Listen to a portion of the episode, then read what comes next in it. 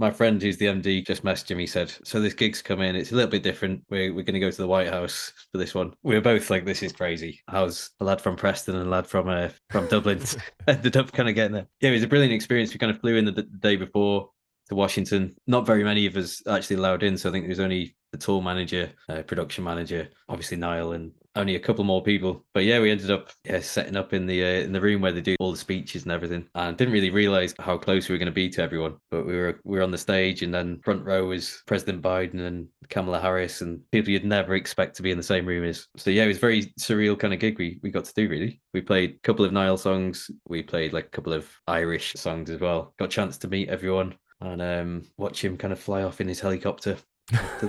yeah, that's definitely got to be up there on the list of things when you look back and think, wow, that was cool. Definitely, definitely. I think out of all the things, that was probably the one my family were kind of like piano lessons paid off. Hi everyone, welcome back to the Keys Coach podcast. My name's Adam, and if you're joining us for the first time, this is the podcast where I sit down with piano, keys, and synth players and talk about their life in music. Today we're chatting with Louis Querelle. He's a keys player who has played with Niall Horan, Olly Murs, and Amy Macdonald, amongst many others. You're going to hear about how Louis initially got into the piano, why he still practices Chopin and Beethoven to keep his playing in shape, why Nord is his go to keyboard, and we're also going to hear the story of how he got the gig playing in Niall Horan's band.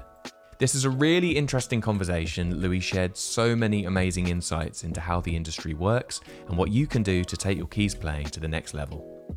Before we dive into it, if you've been enjoying these episodes, could I ask a really small favour? If you could give the podcast a rating or a review on Apple Podcasts or Spotify, that would be amazing and hugely appreciated. It helps other people to discover the podcast and join this community. Okay, we're going to get straight into it. Here is the conversation I had with the keys player Louis Querelle.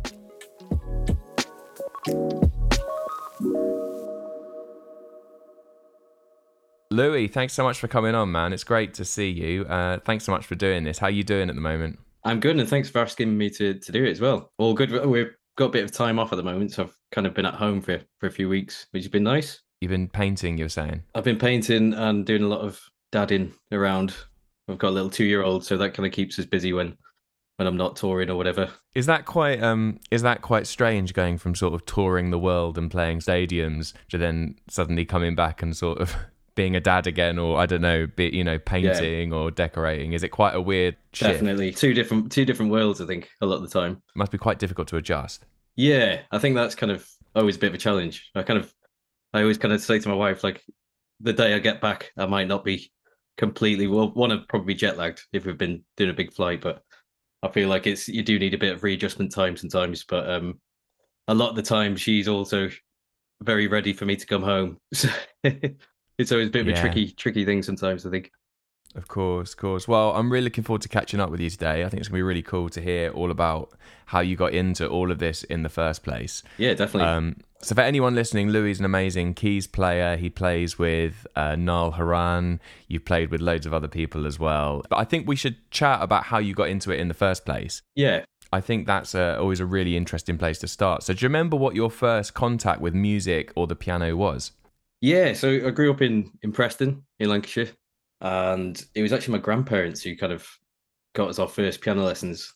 They kind of looked right. after us a lot. My mum was a single parent, so um, we were at their house quite a lot of the time, and they both wanted us to to start playing the piano. Okay. So I think I was five when I started, and then my brother was uh, a couple of years older. So yeah, started mainly classical kind of playing. I, I think it was made yeah all classical really, and working my way through the grades. Um, I had a brilliant teacher then who kind of made it really fun, uh, called Robert Rainford. He was a local kind of piano teacher, but he was he was brilliant. Um, massive influence for me as well so yeah, it was mainly kind of gotten into it through the classical kind of world more than anything. Oh, interesting. Okay. Do you still play much classical music now at all? Or is it pretty much all gone a different direction it's now? Very much gone a different direction now. And the kind of my interests were always more. I was listening to bands growing up. I wasn't really. It wasn't kind of the music I was very connected with. Although I've, I've, I've massively appreciate classical music as well.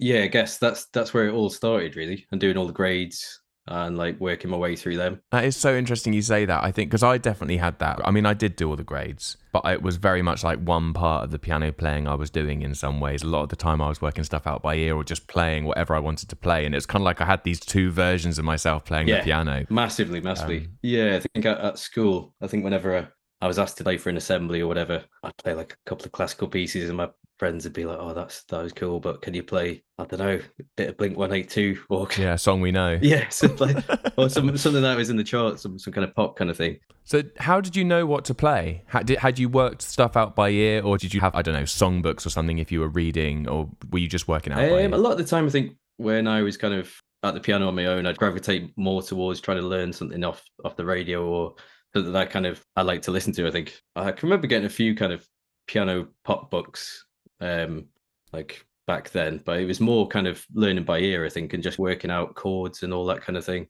which I wasn't really being taught in my piano lessons. It was more something I was doing outside of that. I think. Yeah, I remember I, I had a similar journey because when you get the songbooks, you can begin to connect chord symbols with what you're actually playing a little bit more. So when you see, it was kind of like learning off guitar charts or something like Yeah, that. It was It was, definitely. um, And then I think when, it kind of clicked for me, I kind of I was playing these chords probably in block position kind of thing. And then I can remember just a, maybe a couple of days where I was like, oh, trying to work out inversions and I can get to this chord from there and kind of kind of opened up the piano to me a lot more. yeah, I think that that is a real turning point when people when people really get those under their fingers. I Yeah. because it's like, oh wow, okay, you can actually make things actually lead to one another and chords lead to one another rather than it being this kind yeah, of block. definitely. Mm. I feel really sorry for the people that get stuck in the kind of Yeah, block. yeah.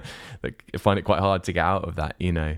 And a lot of the time, I guess working that stuff out, you've got the melody in your in your right hand as well. So you're kind of trying to work out the chords with that voice at the top. So kind of makes sense to do the inversions and, and do it that kind of way. Mm. So yeah, I guess a lot of that kind of stuff Yeah. came just through experimenting, really. Were you ever singing as well, or was it just literally playing? Or did you ever sing and play? I, I'd sing if no one else was in the house. I'd, I'd have a sing, Okay, fair enough. but um, I definitely wouldn't call myself a singer. But yeah, I, I- I used to kind of, I don't know, I'd have a, a few practices, I think, a few times. So yeah, it was kind of more classically trained, but on this other side of me, I was trying to learn all these songs I wanted to learn. Do you remember playing in a band for the first time, or with other musicians, or Uh, yeah. was there any turning point for that? Well, yeah, I guess up until that point, I kind of just played solo piano before then. Yeah. And then I ended up joining um, Lancashire Youth Jazz Orchestra, which was a Right. Okay. a local kind of big band kind of thing, which actually has just had their last rehearsal. Sadly, I Oh, think no. they've kind of cut the funding for it recently. I think that was this year, which is a big shame Oh, because there's been so many good musicians who've come through um through that kind of play that that band.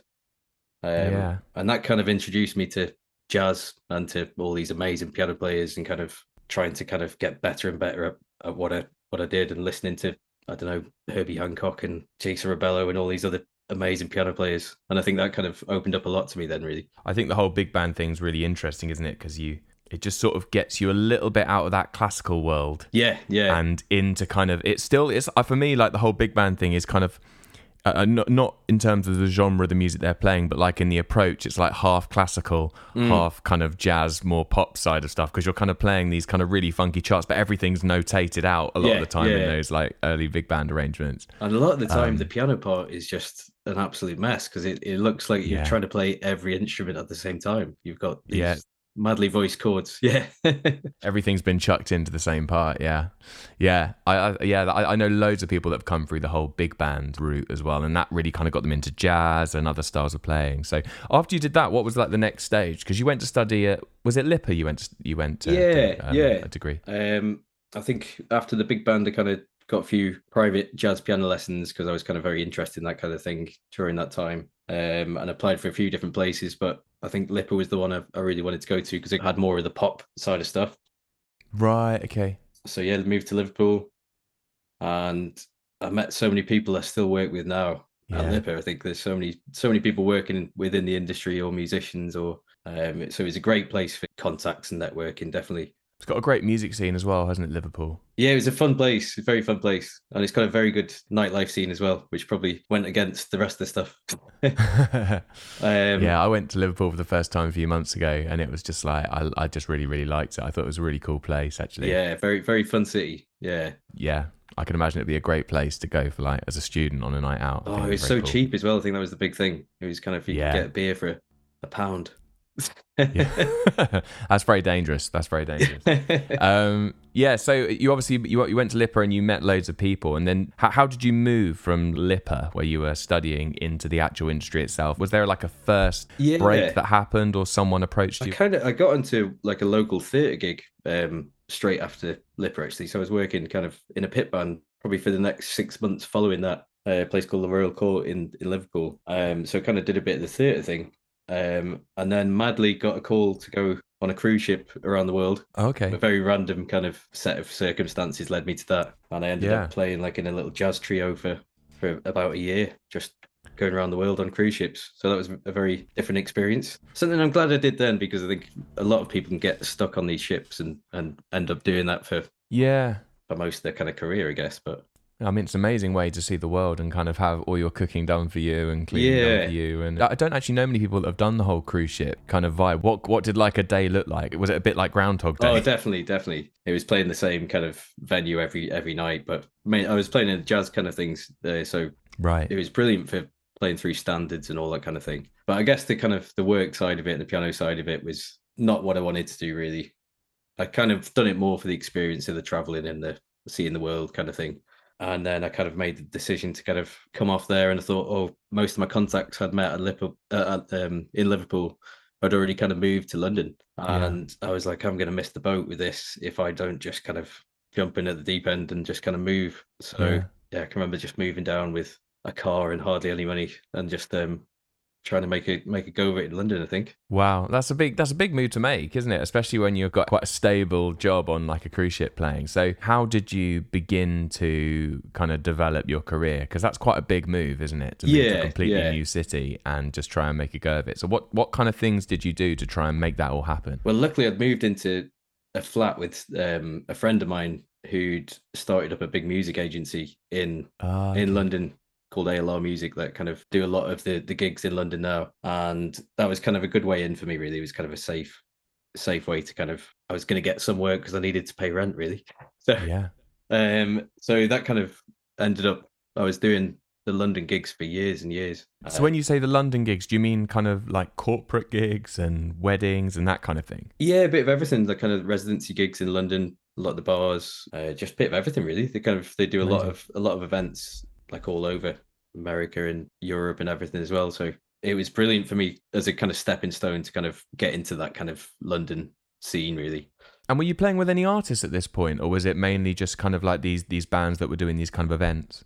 I was I was doing a lot of uh, the smaller session stuff for kind of up, Yeah. up and coming artists and kind of thing. Nothing nothing that was no major kind of um like no major things really. But I was I was always keeping trying to get in, involved in as many projects as I could and playing for as many people as I could. And my kind of Yeah. my main goal was really to do the the more kind of session thing, playing for playing for artists.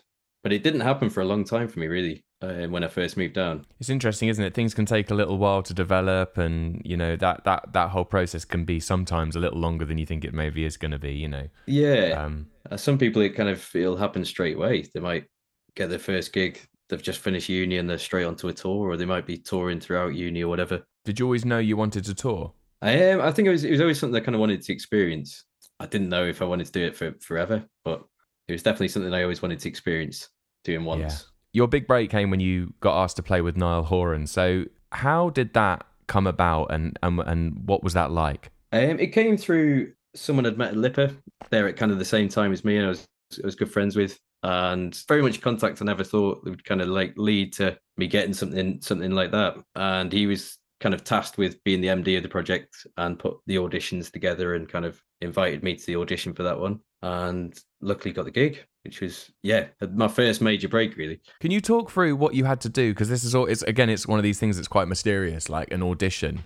Yeah. Uh, can you talk through a little bit about what kind of thing goes on at the audition? What what happens? So I guess everyone's kind of at that time he only really had one song out, so it was only it was kind of playing through that song. Uh, we didn't know if, if he was going to be there or not, or what the deal was. But yeah, we we got to meet him on the first day, and kind of I knew a couple of the other guys who'd been asked to audition as well. And I think a lot of it, half of it is obviously the playing side is a, is a massive aspect of it. I think, and then I guess a huge part of it is also the social side of it and kind of what kind of person you are or kind of what you'd be like to tour with. I think plays a big part in all that stuff as well. So I guess we were being assessed on not just on our music, on on kind of how everyone could like um work as a team. I think. So how does it work? Are you are you kind of all sat in like a, a waiting room and then you go in one at a time, or are you all kind of sat there while each person gets up and plays? And who's assessing it? What's the, the actual day look like? I I can remember the room just full of everyone. I didn't know what anyone did really. There's I think there's people from every kind of I don't know some people from the label or some people from the management. So I, I can it was just seemed like a big room full of full of everyone really. And then ev- everyone had their kind of their chance to play through the song and kind of chat to people during that kind of process. So yeah, I'm not sure exactly who was making the the decisions and everything, but luckily we got the call in the end. That's fantastic. And what and what kind of thing came straight after that? So obviously you just auditioned and you got in his band. Yeah. What was the next big thing you went on to do? What was like the first gig? we had the the formal audition and then a, a few days later we had kind of the informal audition which was kind of going to the pub. Okay, right. so it was more of kind of a social kind of thing. I guess probably just to kind of see how everyone was and kind of how the band gelled together really. Um and then we were straight into it. We were kind of into rehearsals pretty much straight after that. And then i think our first gig was the ellen show. Wow. and that was kind of very much thrown in at the deep end. There's so much there I want to I want to ask you about. So what what kind of year was this? Was this kind of like mid this sort of was 2017 start of Okay. 2017 yeah tw- start of 2017. So I guess, and how many songs had he had he had put out at this time? Was like was it just the he'd had the one main song that he'd put out at this point? I think he had he had a couple of songs out by that point, maybe, and the album kind of written, but like in the final stages. Um, So we we're kind of just doing the promo kind of run for the uh, the singles, really. So you say you went into rehearsals. How did you choose what gear you were going to use? How did you? How long were the re- was the rehearsal period before you went and did the Ellen show? How did that? What did that all look like? I think we had we had a good good run of rehearsals, maybe three weeks. Um, and I've always been a Nord player, so that was kind of my go to kind of. A lot of it, a lot of it was mainly piano based or Rhodes based on the first album, any so, so it was kind of that made more sense. And I Nice. think I just bought the Kronos as well. Right. um, which was a stupid idea because I didn't realize how complicated the Kronos was when I went into the rehearsals, okay. and right. and I ended up kind There of with the manual. yeah, very much. I kind of I, I regretted bringing the Kronos in. I think So it was all your gear that you you used. I take it right. yeah, yeah, that was all our, our own gear for that initial kind of tour. So yeah, I guess I, I've always kind of been a Nord a Nord user since the very start of the the, the first Nord stage. So Yeah. that very They're much so good, man. Yeah, it's, I'm looking at getting the Nord Stage Four at the moment. I think it's just. Have you seen that thing where you can like uh, divide the keys so you can actually have your top note on a Mm. different sound to the rest of your accompaniment? I just think that's absolutely like that's Yeah. pretty groundbreaking. Yeah, Remember like the days where I had to split the keyboard straight down the middle. Yeah, it's uh, for, for me the the only company that's kind of made it more. They really think about the keyboard player and they think about what the needs. They listen to kind of what keyboard players' needs are, I guess. And I've managed to. Pl- I did a few um, demos on the Nord Stage Four. I don't actually have one yet, but um, I got to play through all the patches and kind of make some of my own kind of patches and stuff. So Oh, wicked. um, I will get one at one stage. The only thing that really um, annoys me about them is, but I guess they have to do it, is the compatibility between each one. So Yeah, yeah. yeah, Someone was telling me about that the other day that Mm. because they programmed it all on the Nord Stage 3 and they that wouldn't work on the Nord Stage 4 or something. Yeah, and I've had a few times where kind of I've had a whole set programmed on I don't know the three, and then they've said, "Oh, it's great. We've we've hired in the new version." I'm like, "Oh, it doesn't work on the new version. Yeah, you can't yeah. load your sounds onto onto um onto the other models." But um, they're great keyboards though. At this point, when you started doing the, the work with Niall, were you pretty good at sound programming, or was that something you very much had to learn for that gig? I was very much a piano player growing up, so I wasn't really a, I wouldn't say brilliant at creating sounds. I, uh, up until when I was probably a, a LIPA, I was kind of mainly just using Yeah. piano sounds and Rhodes and kind Right. of. Um, and then I think when I moved to London, I realized that that was such an important part of kind of the work that I needed, I wanted to get into. So Okay. I really spent a lot of time kind of learning how to program and the most of my practice during that time was probably more of the programming side than it was um Right. Interesting. for for maybe a year or two, I really kind of focused on the on the programming, um, which wasn't something that came naturally to me at all. Yeah. I'm not sure if it's the same. Like, uh, how, how do you find the, the programming kind of thing? Man, it's something that I'm trying to get better at. I think I think what I've realized, particularly through doing those inter- these interviews, is that there comes a point where everyone has to get that stuff together, and it's just like, oh yeah, I just had to get it together for this this particular gig or this hmm. particular recording I was doing, and I'm very much like still learning, but I'm trying to get better at it, the sound design stuff. What I what I what I have noticed when I play with a really nice play piano with a really nice sound or a sound I've designed or something a sound I'm really into, it does completely change my playing Yeah, yeah, definitely, definitely. Like but actually what i'm playing on the keyboard if you know what i mean Yeah, it's yeah. like it, and i don't quite know why that is i guess it's just because i'm more inspired or i feel i don't know i don't know why it is but it, that that really interests me because it's like oh wow you know Mm. i could uh, you can use it i guess it's it's the same with a guitar with like you know guitar pedals and all that kind of stuff Yeah, yeah. um, I don't think I ever wanted to overtake my love of actual just playing chords and playing actually the- what I'm playing on the piano, but it's definitely Mm. something I want to get better at. Definitely, um, definitely. And I think if I get, I need to get the Nord Stage Four to really like just to, to, to do that. I'm just talking myself into buying it, basically.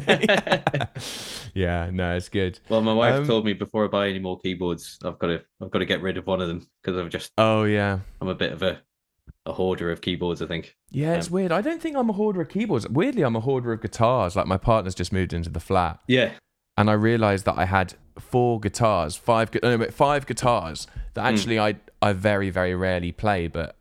yeah, It's kind of weird, isn't it? You just accumulate these instruments, but they're quite personal to you as well. definitely. Um, so I've just put a bunch of them up on um, eBay, but uh, yeah, they're they're going. The keyboards aren't going though. The keyboards aren't going.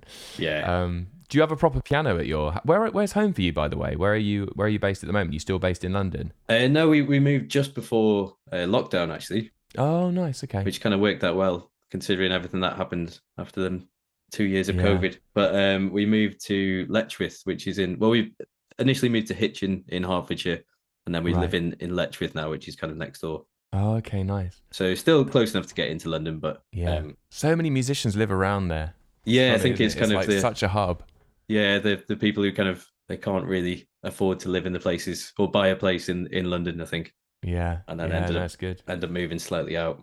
No, it's so good to get some more space. That's one thing I'm I'm desperately wanting at the moment. A little, little bit more space, but it's going to come soon. I think it's gonna it's gonna come soon. Yeah, So you said your first gig with Niall was on the Ellen Show. yeah. So had- had you done any gigs on TV before that?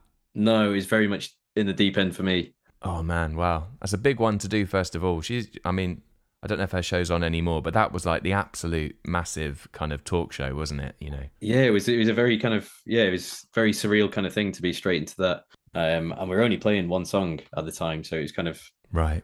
um, and then the second one, the second gig was at the LA Galaxy Stadium for a big radio show, and okay. I can remember we were on a, a rotating stage with Miley Cyrus that just been on, and we kind of Right. turned around to the stadium, and I was I can just remember the feeling of just wow, this is what I really wanted to do. Yeah.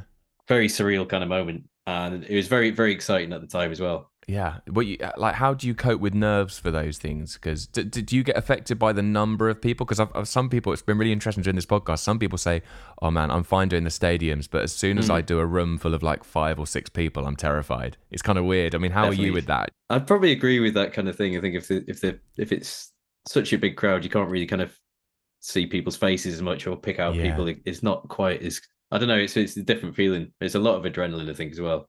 I still get nervous, but I think that's kind of a feeling that's something I really missed. Like when we were when we couldn't be musicians during COVID time. I think that was probably the thing I, I missed the most. Just the feeling of of nerves and just that something really means something to you. Yeah, Um, of course. So I guess nerves can be a really good thing as well, and adrenaline as well. You get a lot of adrenaline doing doing a lot of the, them kind of shows. So no, it was, it was Yeah, very much um yeah, very much in at the deep end with that kind of thing. I think with the TV thing, you you spend you've only got kind of two minutes of the day. You've got to really be on it because you're only doing one kind of performance or performing one Right. song. Um, so most of the day is kind of spent kind of sitting around waiting for that for that kind of moment, and just knowing when it comes that you've kind of got to be ready for it. A lot of the TV shows are kind of they're filmed as live, but you might have a couple of takes if someone if something was to go like majorly wrong. So the pressure's slightly off in that situation because although you never be, want to be the reason that something has to be done again, Yeah, um, but there's a couple of the TV shows that are fully live, and I think that's when I felt the most nerves. that kind of What thing. ones? What ones have you done where they've been fully live? Was that is that the Late Show? Is that fully live? Um, it was the Saturday Night Live was the that was completely live, so it was couldn't couldn't make any kind of mistakes with that one really. Wow. Um, Uh, yeah, that, I think live TV. I mean, a lot of people have said that on this podcast. Live TV is the absolute, the, the the sort of most terrifying of all in some ways because of the Hmm. permanence of it as well. I think. Definitely, definitely. I think that's the thing. You, if you're going to make a mistake, that's going to stay on the internet forever. So- Yeah, start the song in the wrong key. Oh Yeah. man, I did that the other day. It wasn't luckily for any kind of major gig or anything, but I was just, oh god, just didn't even think. Just started it completely in the wrong key. And like, oh man. Um, so what's it been like touring? I mean, how do you find that whole lifestyle? Because it's it seems like you've Hmm. been like absolutely all over the world. How do you how do you find it? Um, I think it's kind of it makes a big difference who you're touring with. Luckily, with this one, I think they've everyone that's on the tour has been they've some of my closest friends. So it's kind of it's um that kind of makes it a lot easier. Being away from home is always tricky, especially if you've got family. And this time I've got a two year old now, so Oh yeah, okay. touring's kind of a little bit more of a there's a different dimension to it now because I've got a little little baby at home as well. Yeah. So that's got a bit more difficult. But it's always been it's hard being away from a partner or, or it's just hard being away from home, I think, for a lot of people. How long do you tend to be away at one stage? I mean, or does it massively vary? I guess. It massively varies, but I think they they kind of sometimes we're away for three and a half weeks. We go away next week for pretty much a month. And next year we're away for three months in the States. So that's kind of Wow. a, a, a large kind of it's quite extreme touring. I think of a lot of my friends who, who do tour, you don't quite go away for, for that amount of time. So this is probably on the more extreme end of it. But I love traveling and I love being in different places. So that's kind of something I always find exciting as well. Where's been your um? Where's been your favorite place you've gone to recently? Is there like a particular place you've loved? Eh, I think Japan. Every time we go to Japan, I kind of I feel Yeah. very very far away from home, in a good way. And we do a lot of stuff in America as well, which is always fun. Yeah, I guess those those two probably the the most exciting. Oh man, yeah. I went to South Korea earlier this year, Oh, and I know it's I know it's not the same. I just but I just I just love Asia. I haven't been to Japan, Yeah, um, but I'd love to go. I think just that the thing I love about Asia is that it's just so. I know it's obviously a big continent, so I'm massively generalizing, but you go there and it's just so different to the UK in Yeah, just so many yeah. different ways. And I've I, sometimes when I go to like America or I went to Australia, Mm. and, like I really you fly all this way and you end up somewhere that's quite similar in a lot of ways to the UK. But Asia, it's just like the food, the the sounds, the smells, the like. I just love it. I just yeah, it's my. I, I really want to go to Japan actually. definitely, Um, definitely. I'd love to go to say, uh, South Korea as well. Oh, you've Um, not been there? No, no, that's somewhere we've we've never got a chance to go. So um, Oh man, Seoul's great. I really, really liked it. Yeah, it's a really cool. It's like a kind of halfway house between somewhere like um, it's like half between like Bangkok or something like that and Mm. like America. Oh, it's wow, Like a, It's like a weird kind of like cross section of those. Yeah, but yeah, Yeah. it's it's amazing. I'd hi- highly recommend. Where are you? Where are you going next week? I, we're in Mexico for a week, and Okay. then we're in the States for the next three, I think. How do you how, do you do you get quite a lot of time off on the on the touring uh, kind of schedule? Well, with this, this um, we've done a lot of promo stuff this year, so we've been mainly doing festivals and kind of um, Right. TV shows and, and a lot of that kind of thing. And the main, the bulk of the touring is next year. Um, Yeah. So during the the promo kind of times, you get a bit too much time off sometimes, as my wife would probably say. Yeah. um, for example, I think this next three three and a half weeks, we're only doing a, four or five different shows. I think. So, Okay. um, there's a lot of time off in between then. When when you get to the touring kind of side of it, um, you're normally on the bus most nights, so it's kind of you don't get a lot of time in in each place really. yeah. Um, so that's kind of the difference between doing the promo and doing the the, the bulk of the touring. Hi, it's Adam here. I just want to quickly interrupt the podcast to ask you a very small favour. If you're getting lots of value from these conversations and want to stay up to date with all our latest episodes, please do subscribe to the Keys Coach wherever you get your podcasts. This means that you can continue to hear these great conversations and you'll be notified each time a new episode comes out. And if you're feeling even more generous, please do consider leaving us a review. This helps others to discover the podcast and join this community. Thank you so much for your support. Hit that subscribe button. Let's get back to the conversation.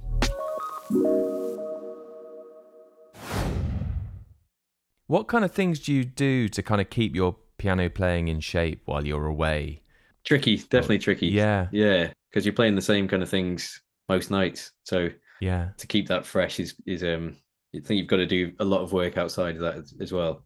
Do you have like a portable keyboard or something you can? Yeah, but it's it's actually it's, it's underneath there. It's, got a, a Korg microKEY. Um, Okay. so it's only is it small enough to fit in my suitcase, and I can do a bit of practice on that. Um, which Yeah. probably need to do a bit more of next time. I'd love to ask you. I mean, we'll come back to like the um the most the, the, the session side of it. But when Hmm. you when you're when you're practicing, what sort of stuff are you practicing? Is it mostly the stuff that you're going to be doing for a gig, or is it? Do you have like other things you work on? Like, how do you keep your how do you keep your fingers in shape? Um, probably over the last when I've been at home over the last like couple of years, I've kind of since COVID times, I kind of really picked up my classical piano playing quite a lot. Oh, okay. Just more because I know that I need to keep my reading up, and it's something that obviously I don't need for the for the gig I'm currently doing, but it's such kind of a, a good skill to kind of keep up and Mm, keep in with. I think, and I've kind Yeah. of gravitated to playing a lot of uh, classical piano, I guess, because it's so technical as well. Um, I know that it's good for me to kind of keep up with that stuff. Um, oh wow, good on you. What what sort of things? a bit of Chopin, bit of I don't know, a bit of Beethoven, um, Wow. Debussy. Um, Yeah, your grandma would be very happy. I think she'd be happy about that, definitely. Yeah, and then I guess the jazz kind of stuff and the the playing kind of thing is just try and book in as many other gigs outside of that as you can, and keep doing gigs that kind of challenge you a bit. Yeah. Um, do you have like any kind of like technical exercise you do? Like you still do you still practice scales and arpeggios and all those kind of things, or do you have kind of other things you do now? Probably not as much as I should. I probably Yeah. should do more. Um, I, I guess I do a lot of Im- improvisation kind of uh, practice, Right. um, where I guess you're using them kind of skills. But um, Improvisation in what what kind of sense? I I guess, just playing playing over the top of or, or playing through some changes, I guess. Or Right. um, I think at, at my kind of stage at the moment, I could probably really do with getting a lesson off someone who kind of I really look up to playing wise, and yeah.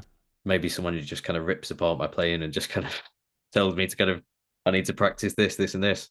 Do you mean in like a classical sense, or do you mean on the more like improvising jazz pop kind of sense? Yeah, definitely the more improvising kind of jazz jazz playing, I think. But I think a lot of the time, like the, the musicians who you play with are a bit of an inspiration, or someone else who's, who's in the band, or someone else you might meet in a gig in London or whatever. So I think it's kind of important to surround yourself with really good players as well.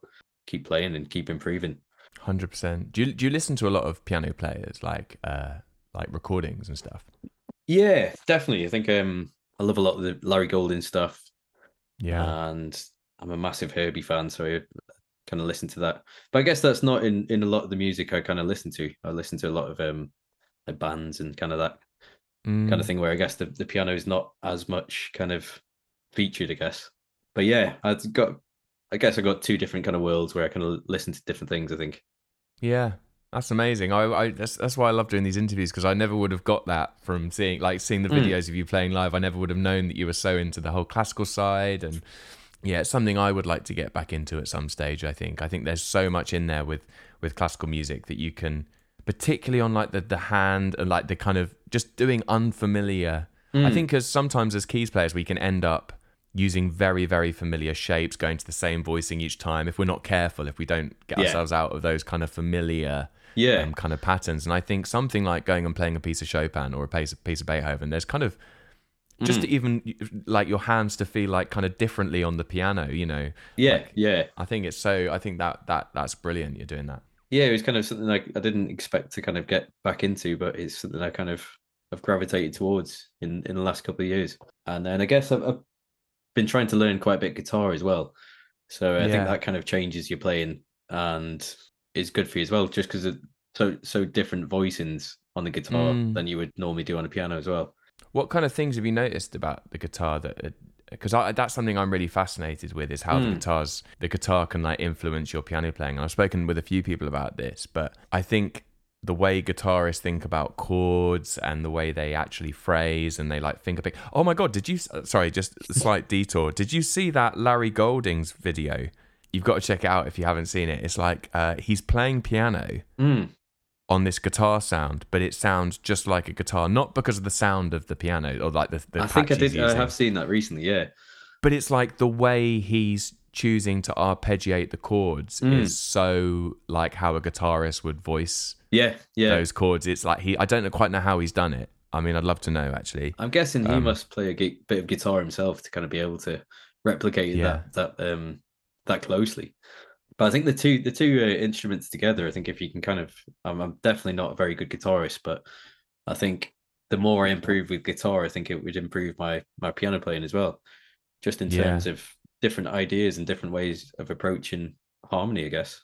Yeah, hundred percent. I think Mm. that I think that's really interesting. Niall obviously plays guitar. Is that kind of has that changed? Does that change how you voice things on piano when you're um when you're playing with him? a lot of the time we kind of there's a bit of kind of um creative license with stuff but you you are most of the time playing what was actually on the track kind of thing. Yeah. so i guess it doesn't change your voicings that much. The other guitarist on the gig is an absolutely brilliant player. So kind of a lot of the stuff he plays kind of kind of influence a lot of the things you play as well. And i think having having them kind of people on on the gig makes a massive um massive difference i think Yeah, of course. So it's it's it's obviously you, and then there's another guitarist, drums, bass. What other what other instruments are in the band? I And saw there was a violinist at one point. Yeah, so so it's it was mainly the the kind of core of, of us have been doing it since 2017, and then this year they've added in another keys player called Danny McGinley, who's absolutely fantastic as well. Um, she's actually based out in LA, but she's from London. Um, and we've got Emily who plays guitar and uh, violin as well, and they both they both sing brilliantly as well. So that's been it's been a big plus for the band, I think. Yeah, Um, of course. Beefed it up. yeah, definitely, definitely. And I think the, the the female BVs have really kind of added a lot to the the Mm. performance. I think we we all used to sing before, but I think um it sounded more like a load of people just roaring. I think. yeah. That's so interesting. You've got um another keys player. So how does that Mm. work in terms of uh, you not treading on each other's toes, in terms of sounds, working out who's going to do what? What's kind of the process for that? So it kind of worked in a, in a good way. that- Whereas in um I was kind of playing the maximum amount of, of stuff I really could. Um, Right. and there was still a little bit of stuff on track because there's a lot of I don't know when you when you look at the actual stems there's I don't know sometimes there's about 90 different stems of, of instruments and things so Okay. There's a lot of um a lot of extra synths and like programmed noises and stuff and Danny Yeah. seems to be kind of taking a lot more of that kind of stuff and she's got a Prophet and a Kronos and then I'm I, ca- I'm kind of taking the bulk of the piano playing and the um and the Rhodes kind of sounds and all that kind of Okay. Right. so I guess that's how it's being shared out at the moment. Um, and there's definitely room for like there's enough on the tracks for for two keys players, so it's um it works quite well really. Yeah. Yeah, So you, yeah, that sounds that sounds really interesting because it's. I guess you have to divide up exactly, and that you're if you're taking care of like the more kind of like harmonic information, then there's more like Mm. other sound and sonic stuff that's happening from her. That's really interesting. yeah, Yeah, um, yeah. It's been it's been a massive plus for the band, I think, having the um having the two girls join. So that's been good. you recently got to meet President Biden. That must have been quite a sort of pinch yourself kind of moment. So do you want to talk us through how that came about? Yeah, definitely. That was very surreal kind of situation. One of the kind of crazy gigs we've we've been asked to do. Yeah, Um, basically at the White House every year they have an Irish artist who kind of goes in and I think one year they have the Riverdance going or they have they've, they've got something Irish going in for, for St. Patrick's Day every year. And Niall was asked to do this kind of performance for, for St. Patrick's Day. So I can remember just my friend who's the MD kind of um just messaged me, said, So this gig's come in, it's a little bit different. We're we're gonna go to the White House for this one oh and wow. it was um we were both like this is crazy. Like how's a lad from preston and a lad from uh from dublin ended up kind of getting there? But um yeah it was a brilliant experience. We kind of flew in the, the day before to washington and uh, there was it was not very many of us actually allowed in so i think there was only the tour manager uh, production manager obviously niall and only a couple more people. Yeah they, they went to kind of scout out the thing the day before kind of came back and, and told us like we're working off Behringer desks and like okay. you th- you think you're going to play the White House and it's going to be the most like top quality equipment and everything, but Yeah. it was actually the the absolute opposite of that. But yeah, we ended up going in the day of the the gig and yeah, setting up in the uh, in the room where they do the all the speeches and everything. Oh. Um, and didn't really realize kind of how close we were going to be to everyone. but we were we were on the stage, and then the front row was uh, President Biden and Kamala Harris, and I don't know all these other people you'd never expect to be in the same room as. So yeah, it was a very surreal kind of gig we we got to do. Really, we played a couple of Niall songs, and we played like a couple of Irish kind of folk um, songs as well. And we Oh, got amazing. got a chance to meet everyone, watch him kind of fly off in his helicopter. yeah, that's pretty cool. That is like a, a sort of on the top, yeah, like your your list of things in your life. When you like when you look back, you're like, wow, that was pretty cool. definitely, definitely. Um, I think out of all the things, that was probably the one my family were kind of like, "This is." Um, piano play, piano lessons paid off. yeah, yeah, yeah, yeah, yeah. Yeah, it's good. I think um, that must also have been one where you were particularly nervous because it's like such a small. I, I, I think I saw a picture of it, like Mm. very small, kind of intimate gig as well, and very exposed as well. I imagine there was no track or anything. It was literally just yeah. Yeah. It was Yeah. just um, me, Jake, the guitarist, and, and Niall as well. Very surreal kind of thing. And then we were Yeah, on the plane the same night, back to London and into rehearsals the next day. So wow. it was very A lot of flying, and you're. Um, there's so much, so much flying about. Yeah, Um, yeah.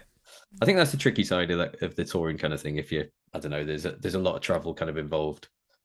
Are you I'm quite good with um jet lag? I'm quite good at sleeping, so that kind of really helps with the jet Okay, lag. right. So Yeah. spend a lot of time sleeping. So you've also um you've also depped on another of other projects as well from your work with with Niall. So and sometimes you've just gone in to cover a gig or something or work with an artist on one occasion. So I think that's really interesting because it, it it can be quite challenging to suddenly parachute into an, another band, another set of Mm. music, another setup. So maybe you could just talk a little bit about some of the stuff you've done and and and how you've how you found that and and what kind of things you've had to get together in order to be able to do that. Yeah, definitely. Um, I guess a lot of that works mainly come from other piano players, actually, friends or people like contacts and kind of stuff who've Mm. maybe can't do a, a certain section of the tour. Um, kind of ask you to kind of go in and cover quite a few dates. Okay. Um, and that's been really fun actually. Been been playing like different music and learning different set lists and things. Um, and playing with different musicians. So that's been really fun. Got to do, I think it was last year, was doing Olly Murs for quite a few of the summer shows.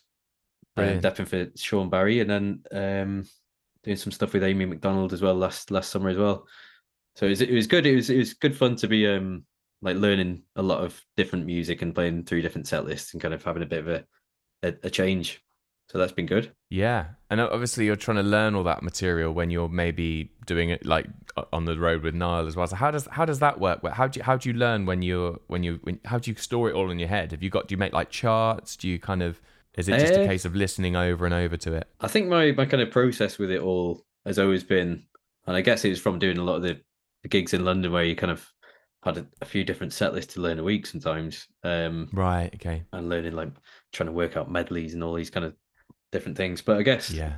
my first kind of my first kind of process of it is to chart out in my own kind of shorthand way, um, like a rough kind of chart for the for the thing. And I think more than anything, it's it's like a visual thing for me, just to have that there is something to, to kind of look at. And yeah. then, okay. And then I think a lot of the the next part of it is for me is the programming side of that Right. and doing the programming straight away and trying to find like the right sounds and um, yeah.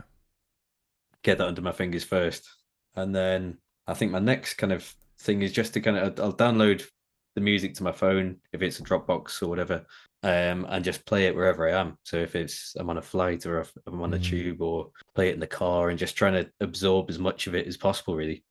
I think that's so. That's particularly whenever I've had to learn like a, a load of material for a gig. Mm, whenever I sit down to learn something, I don't ever ever quite learn it as deeply as when it's just on around me. mm, You know, when mm. it's like on around you, it's subtly going in, it's going into your subconscious where it's like, right, I've now got to learn this. It's like, oh, you know, it's yeah, quite exactly. hard. Yeah, That can be quite, it's weird how actually when you just have it on around you, particularly before you start learning it, you've kind of already learned it because it's just Yeah, in there.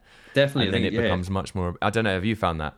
Yeah, massively. I think you pick up so much when you just play it every time you've got a bit of spare time. You you absorb it a lot more. And then the next time you're at the piano or at the keyboard, you've kind of it's already in there. Yeah, And, um, 100%. And then I guess the last process is to try and wean yourself off the initial chart that you did in the first place. But yeah, that's kind of been my my process of learning learning things. Yeah. um, and just to play it as much as possible, just really kind of have it in your in your mind and Mm. brain. Especially, I think the hardest thing is when you've you've got a couple of different set lists and you kind of Yeah. Trying to remember a whole Yeah. set of music for like several different artists is hard. and then you have that recurring nightmare of completely forgetting everything and just Yeah. turning up on stage and and forgetting what you're doing. I take it that's never happened. Luckily, not.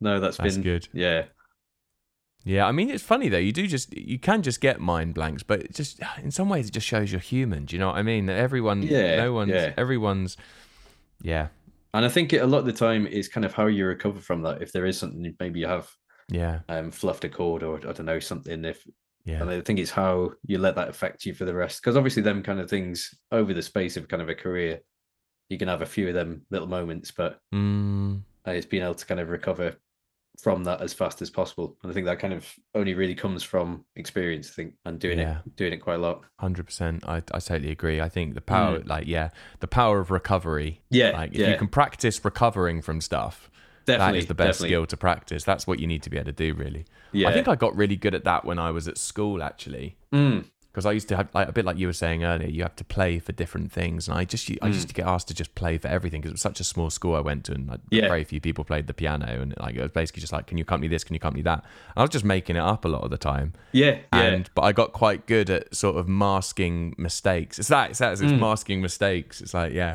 definitely. you sort of learn these little tricks for how you can sort of turn it into something. Yeah, exactly. yeah. So oh yeah, I was I was just you know yeah trying to make that sound make this bit sound even better.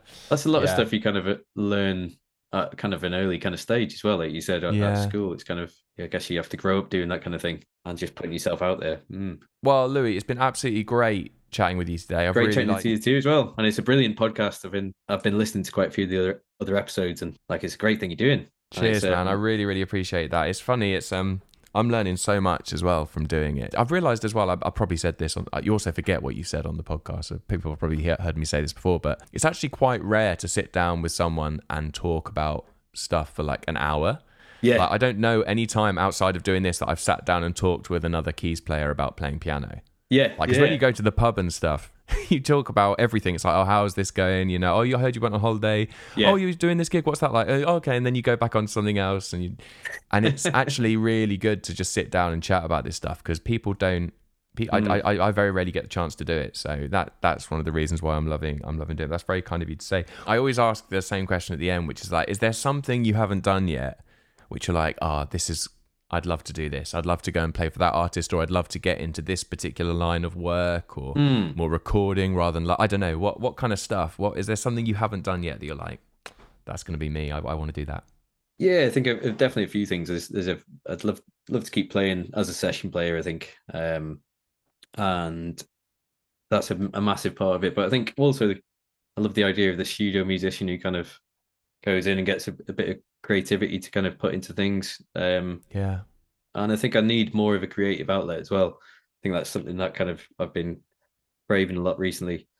Um, and I don't have as much time because I've got a little toddler at home, so I think my time is a bit limited in that kind of way. But um, I think yeah, definitely having a, a creative output, and I guess Mm.